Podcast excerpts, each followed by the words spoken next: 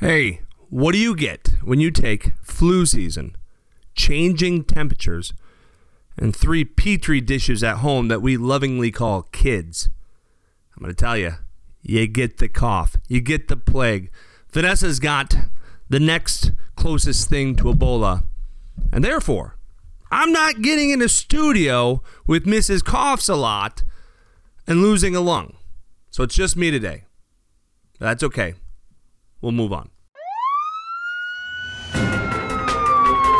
Welcome to Fireproof Your Finances, a show with 30 minutes of real questions, real concepts, and real answers. Your hosts are Michael and Vanessa Markey, a husband and wife duo with a playful on-air dynamic and common sense approach toward teaching listeners how to take control of their finances. Michael is the numbers and strategies guy who is passionate about solving financial issues.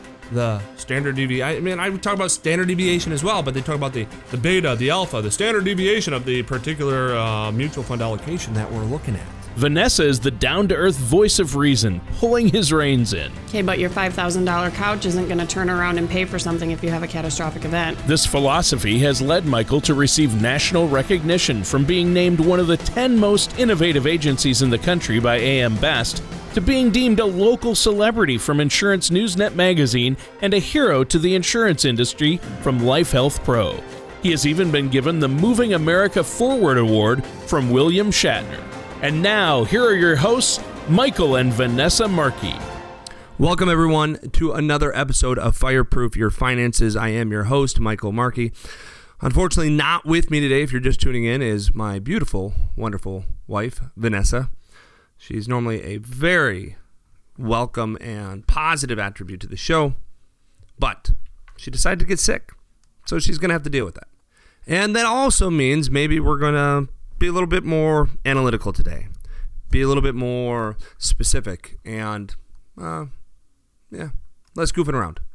So I thought we haven't done a show on annuities in a long time, and I get it, and you may be listening going, oh, here comes one of these finance guys. But the reason I wanted to talk about an annuity is I've been seeing some trends go on. And as I was looking for some audio, a video to share with you, I stumbled upon who else but my great friend, awesome person, Dave Ramsey. And if you're new to the show, maybe you're thinking, oh, great, we'll put Dave on here. It brings up something, and I'm going to bring a clip on. But when you're getting advice, does it matter what licensing somebody has? You know, if you were to tune on to like Dave here, or maybe a Ken Fisher, you can look that up, Ken Fisher. They only have, let's start with Ken, because Dave doesn't have any licensing. He doesn't have an insurance license. I can't find even a history of him ever having a securities license, but that's a different subject. But as an example, Ken Fisher, he has what's called a securities license. It allows him to give advice on things like stocks, bonds, mutual funds, those sort of things. Things in the market.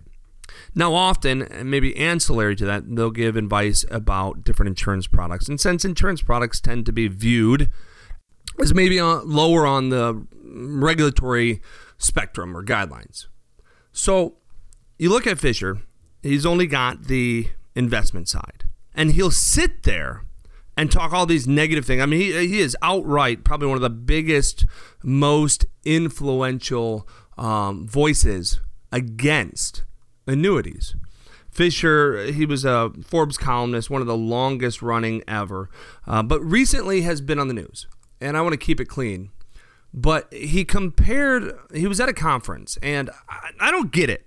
I don't know how you can be in this industry or any industry right now and not understand there's something called social media, not understand that people have phones that can record, take video. So he gets videoed, his remarks at a conference maybe about 6 months ago, get taped. And he compares bringing on a new client, and this is important, and I'll bring it back to insurance and annuities here in a minute.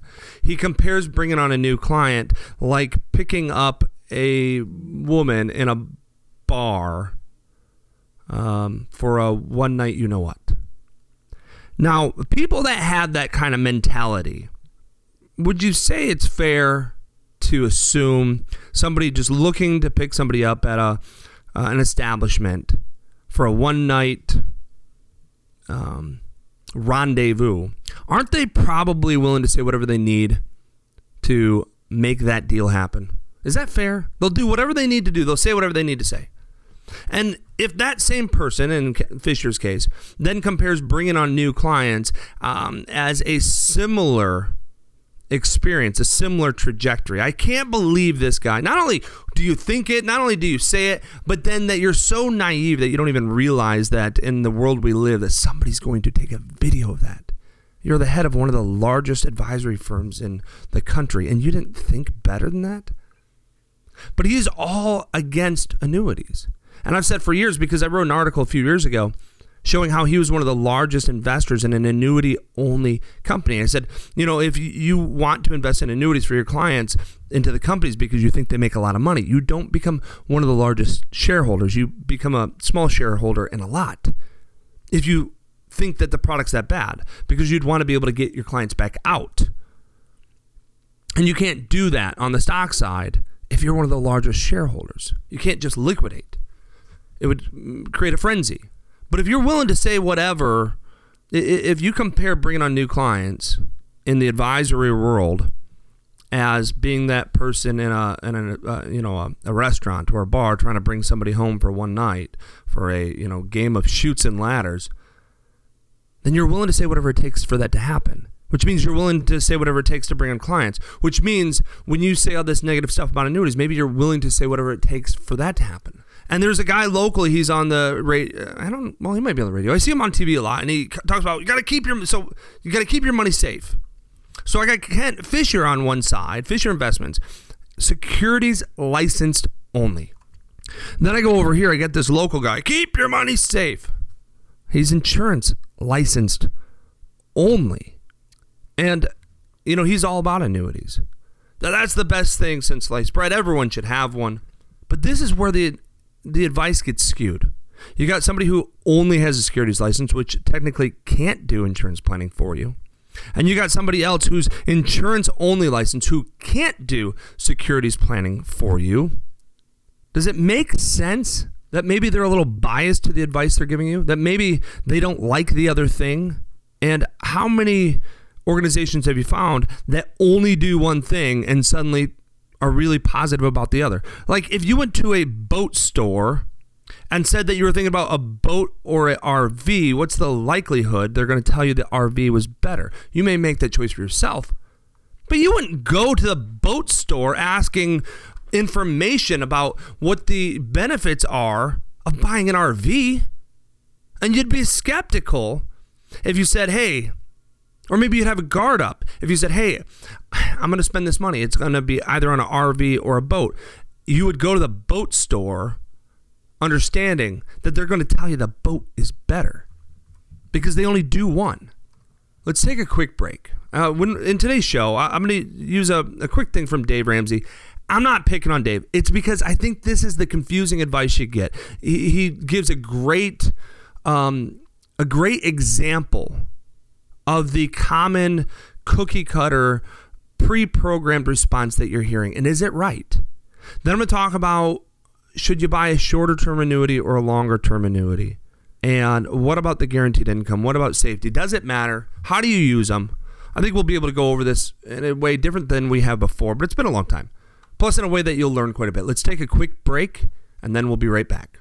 Everyone knows I like to focus on quality. And they know I try to rein you in and focus on cost. It's rare to find both top quality and low cost at the same time. Think again. GRmusiclessons.com has a plan for every budget. Owned and operated by Tom Buffum, a Christian music teacher who played for the Grand Rapids Symphony, the Jubilee Brass Choir, and graduated from the University of Michigan. He's been giving lessons since before we were born. Go to GRmusiclessons.com. That's GRmusiclessons.com. Michael. What? Just because we don't have a car payment doesn't mean that you get to go on eBay and buy whatever you want because it was a good deal. All right. So a lot of our listeners know I probably have a problem when it comes to vehicles. We have old classics, even some new classics. We got UNX limo. We even have a fire truck.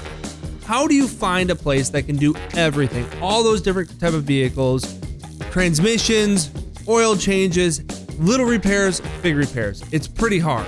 I've been taking all of our cars to Global Auto Works in Grand Haven for at least the last 5 years. And Mike asks the hard questions that nobody seems to be able to answer, so if he can trust them, so can you.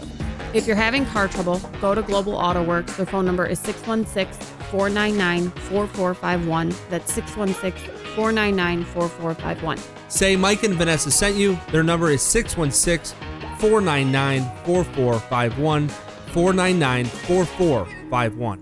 Welcome back, everyone, to the second segment of Fireproof Your Finances. It's always a pleasure. I'm here alone today, so hopefully I'm not just rambling, and hopefully I didn't outline so that hopefully my ADD won't kick in too bad, and that we'll give you some good things to think about. Today we're talking about annuities. Before the break, we talked about how you don't go to a boat store to find out all the good things about an RV.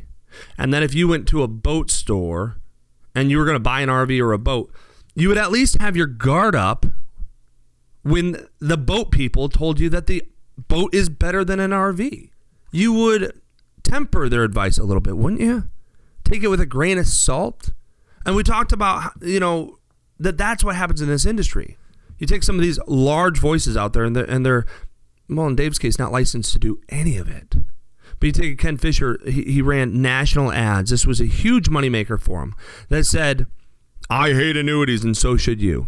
It was a clever ad. But his actions didn't line up with what he was saying. Again, like we talked about before the break, his firm was one of the largest investors, like the top 6 investor in a annuity-only company. And the only argument you can make of why they would do that is because he thought, here he is saying insurance companies rip you off, therefore they make a lot of profit, therefore if we buy their stock, we'll make a lot of profit too. But you don't become one of the largest investors in that. You become a small investor in a bunch of companies. Because like I said before, when you're one of the largest, you can't get out quickly and quietly. When imagine if the 5th largest or 6th largest shareholder of something tries to sell everything, number 1, you got to find people to buy it. Number 2, wouldn't that make other people worried?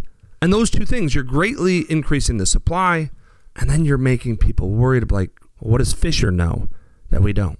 So greatly increasing the supply while not increasing demand equals lower price, and then a frenzy of what does he know that we don't?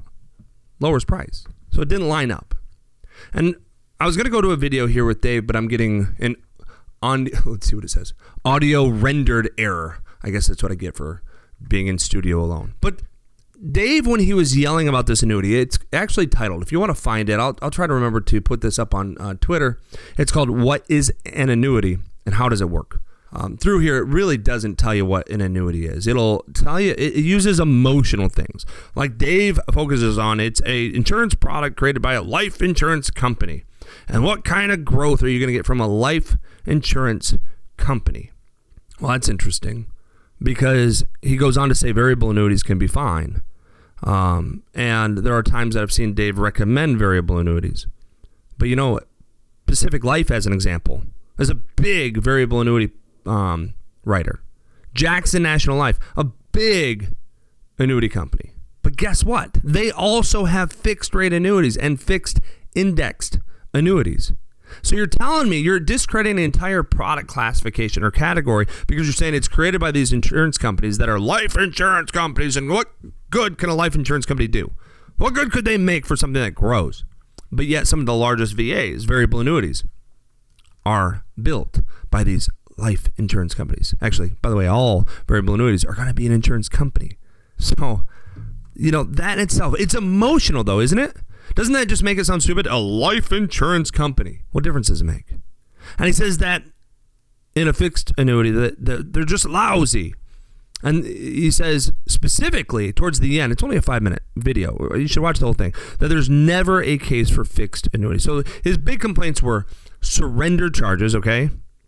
Which is a penalty on the back end to get out early. Lousy returns and tax deferral. So let's start with tax deferral. Because his argument was never, he made it very clear, never buy a fixed annuity. Under no circumstance, buy a fixed annuity. Now remember, Dave doesn't have a license. I can't find that he's ever had a securities license. And I don't remember if I ever found that he had Nope, I did find that he had at one point an insurance license. Very short period. And it was during his most busy time having when he was in real estate. So we're talking 30 years ago. Put that in perspective, fixed index annuities didn't even exist. And by the way, fixed rate annuities, like the CD type that he says, had unbelievable rates because, as he says, they compared to like a CD just a little bit better. Anyhow, and CDs were double-digit percentages in the 1980s, which is when he had the license. So start with tax deferral. He says that a variable annuity, and I hear this, I'm using this, I'm not picking on Dave. This is a common example I hear. You shouldn't buy an annuity because it's taxed inside of an IRA or a retirement account because the retirement account has tax deferral. And when you buy the annuity, it also has tax deferral, so you're paying for it twice. Let me ask you this. And I'm going to use a fixed rate annuity. It's just simple. That's why. Let's say that there's a fixed rate annuity. It's 3%. That's what it credits every year, 3%. Not more, not less. It's 3. Guess what it is this year? 3. Next year, 3. Next year, 3. That's it, okay? It has tax deferral, meaning you don't pay the tax until you take the money out. It defers. Where's the extra fee? Ask. Call the insurance company. Go, I want to see the fee for this tax deferral. Do you know what you'll get? Oh, we don't have one. Now, the only thing, and I've been talking about this, I've spoken at conferences, I've done radio shows, I've written articles on this. The only thing that I can find that I believe they're calling an extra cost would be the profit the insurance company makes. So, like, here's how the 100-foot level, maybe 500-foot level on how an annuity works. And I'm talking about the fixed world right now, okay? Fixed rate or fixed indexed. You give the insurance company money, you give them $100,000, they go buy bonds. They know the rate they're going to buy. Those bonds will return them, and then they take their spread, what they need to operate their company, and then they give the remainder back into the product. That's it. So if they can invest and make 6, and they need to keep 2.5, you're going to see 3.5, just as an example, into your account.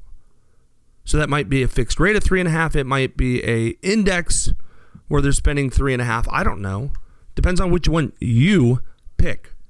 But if you bought a CD and the rate was, say, 3% or 3.5, just so it's the exact same example, if you had a CD and it was 3.5, does the bank make money? Isn't the bank taking your $100,000 and maybe they're getting that 5 or 6%? They know that they need 2 or 2.5 to do the things they want to do, to keep the lights on, to pay their employees. And when they credit that, when they say your CD rate is 3.5, does anybody say, well, it's not really 3.5, Bob, it's really 5.5, but there's a 2% fee? Does that CD have a fee? If you see 3.5% rate of return, did you have a fee? Where is it? So if the annuity gives you a 3.5% rate of return, and that's just guaranteed, it's fixed, that's what it is, or 3% or whatever number you want to put in there that's appropriate, that's realistic, where's the fee? I am telling you right now, there is not a fee for tax deferral. That brings up, how are annuity withdrawals viewed? How are they characterized? Let's take our last break, and we'll go over that when we get back.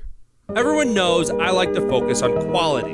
And they know I try to rein you in and focus on cost. It's rare to find both top quality and low cost at the same time. Think again. GRmusiclessons.com has a plan for every budget. Owned and operated by Tom Buffum, a Christian music teacher who played for the Grand Rapids Symphony, the Jubilee Brass Choir, and graduated from the University of Michigan. He's been giving lessons since before we were born. Go to grmusiclessons.com. That's grmusiclessons.com. Puzzled by your retirement options? Legacy Financial Network takes pride in providing comprehensive retirement strategy services to our clients. We review our clients' wills, estate plans, trusts, taxes, and insurance. Our comprehensive services integrate all aspects of our clients' financial picture in a coordinated effort to provide for financial clarity and multi-generational wealth. Visit Legacy Financial Network or give us a call at 855-LF-NETWORK to schedule a consultation today. All right, welcome back to the last segment of Fireproof Your Finances. We're talking about annuities today. I know, everyone's favorite subject. But before the break, we were talking about how things are taxed. By the way, shouldn't we, when we're talking about rate of return, talk about taxes as well? Shouldn't the net rate of return be as important, if not more important, than gross? Yeah, all we talk about is gross. So your tax-deferred accounts, the IRA, the 401k, the employer plans, they're going to come out as ordinary income, okay? It's always going to get added to your adjusted gross, and you'll be taxed based on what bracket you're in. And we talked about that if you're in the 10 or 12% ordinary income bracket, using current numbers, that your capital gains rate is 0. And if you're higher, if you're in the 22, the 24, your capital gains rate is 15. So there's a savings having your returns taxed as long-term capital gains. Big savings. So why not put after-tax dollars in the annuity if we can help it? We can't always. Sometimes we need to achieve safety, and we need to use the annuity with after-tax dollars. But if we can avoid it, why would we? Because what I've heard all the time is there's fees for tax deferral. Wrong. Ask for it. Find out where it is. Call the insurance company. It's wrong. Why do we want dollars that already have tax deferral inside the annuity? Well, the annuity is going to be taxed. The IRA is going to be taxed as ordinary income. We know that. But what a lot of people don't know is the withdrawals from an annuity, whether it's in an IRA or with after-tax dollars, it will also be taxed as ordinary income. Whoa. Whoa, whoa, whoa, whoa. If you didn't catch that, pause. Oh, you can't necessarily pause. You're driving. You can't pause. Don't pause. Keep driving. But the annuity withdrawal, the annuity income always comes out as ordinary income taxed at whatever rate you're at. So saying that the only, because this is what Dave said, and I'm picking on Dave, I hear this a lot, the only money you should use is after-tax dollars. Well, wait a minute. After-tax dollars could be taxed as long-term capital gains, yet you're going to make them taxed as ordinary income. We've already said that ordinary income is less preferential. It's higher rate than your capital gain, than your long-term capital gains rate. So tax deferral, bad argument. How about the it doesn't make enough argument? To that I say, so what? If you bought a Prius, would you complain that the Prius is boring? I want you to go, if you think that, oh, I would never buy an annuity because it just doesn't make enough. It's interesting. It's not exciting enough.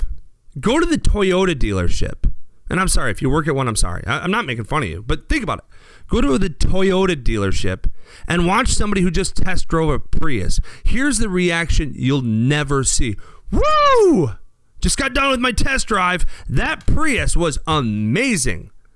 Have you ever seen a social media post that read something like this? Just got my new Prius. Wow, back into the seat. Acceleration. Cornering like a Ferrari. Have you ever seen that post? I haven't. No one buys a Prius because of the emotional response they get while driving it because they feel like they're a NASCAR driver. Yet a lot of people own Priuses. A fixed annuity, you're right. You're not going to get it and go, whoa, look at how fun that was. Yet there's a lot of reason to have safety.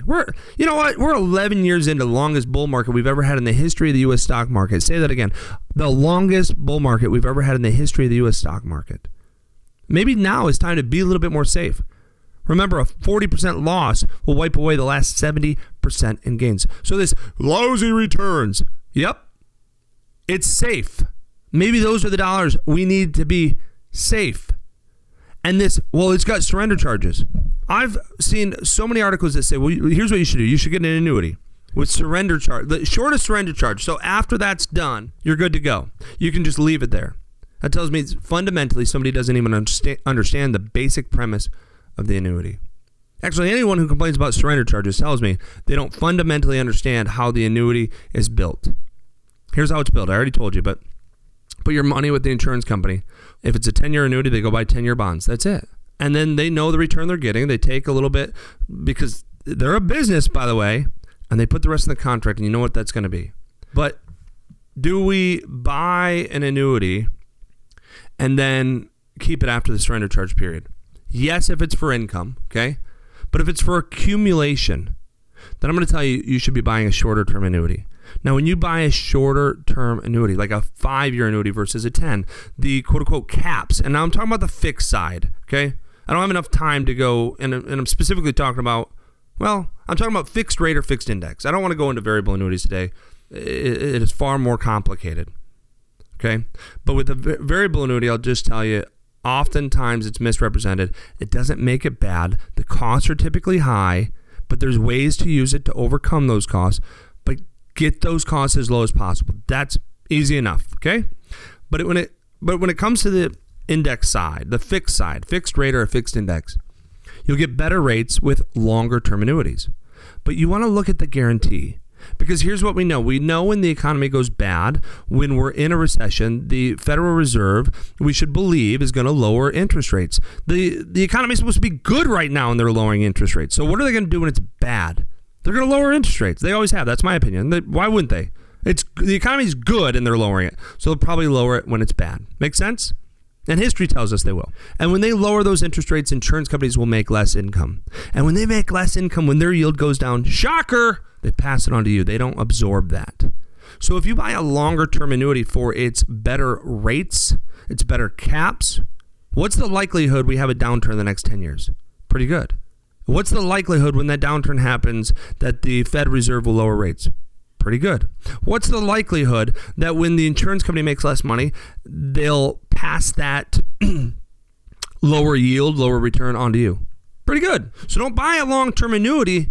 Isn't it more likely we have a downturn in the next 10 years than it is 5? I think it's going to happen in the next 5 for sure. But I don't want to buy an annuity just because it's better rates and now I'm stuck into it for 7 more years. So you buy a shorter term annuity. And then the big question, when it's for accumulation.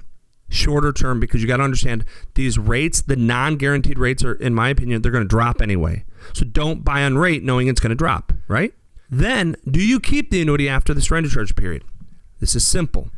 We know the fundamental way annuity is built. You give the insurance company money, they go buy bonds. The longer term the bonds they can buy, the better yield they get. So if it's a 5-year annuity, as an example, and they have surrender charges for you to leave, those are a penalty for you to leave within the first 5 years, they know you're going to probably be there 5 years. That's a good likelihood. So they buy these bonds for 5 years and you get past the surrender charge. People go, woohoo, I'm past surrender charge, I'm liquid.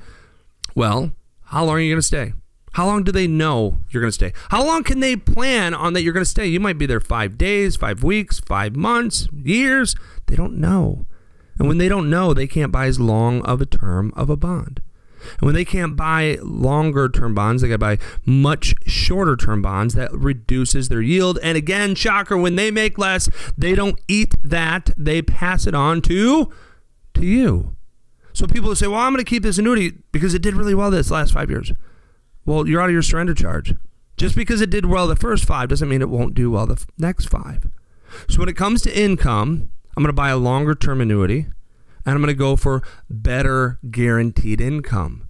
And I'll keep that one really probably forever. If I do it right, I shouldn't be changing it. But then number 2, if I'm using it for accumulation, I want shorter term because I know the insurance, I believe the insurance company is going to mess with my rates when their yield or their return gets messed with. And that's just how it works. Are annuities bad? No. But don't get advice, or maybe the only advice, on whether to buy an RV from the boat guy. Because you know the boat guy thinks boats are better. Maybe if you really wanted to compare the boat versus the RV and you wanted somebody completely non-biased, you'd find a place that represents both. And in our industry, that's what's really hard right now. You get the yahoos like the keep your money safe guy here locally, only has an insurance license. And shockingly, he says the market's all bad. And then you get somebody like Ken Fisher. They only have a securities license. And shockingly, the insurance stuff's all bad. And then you get people who aren't licensed at all. That'd be like taking the advice of somebody on whether you should buy a boat or an RV, and they've never owned one.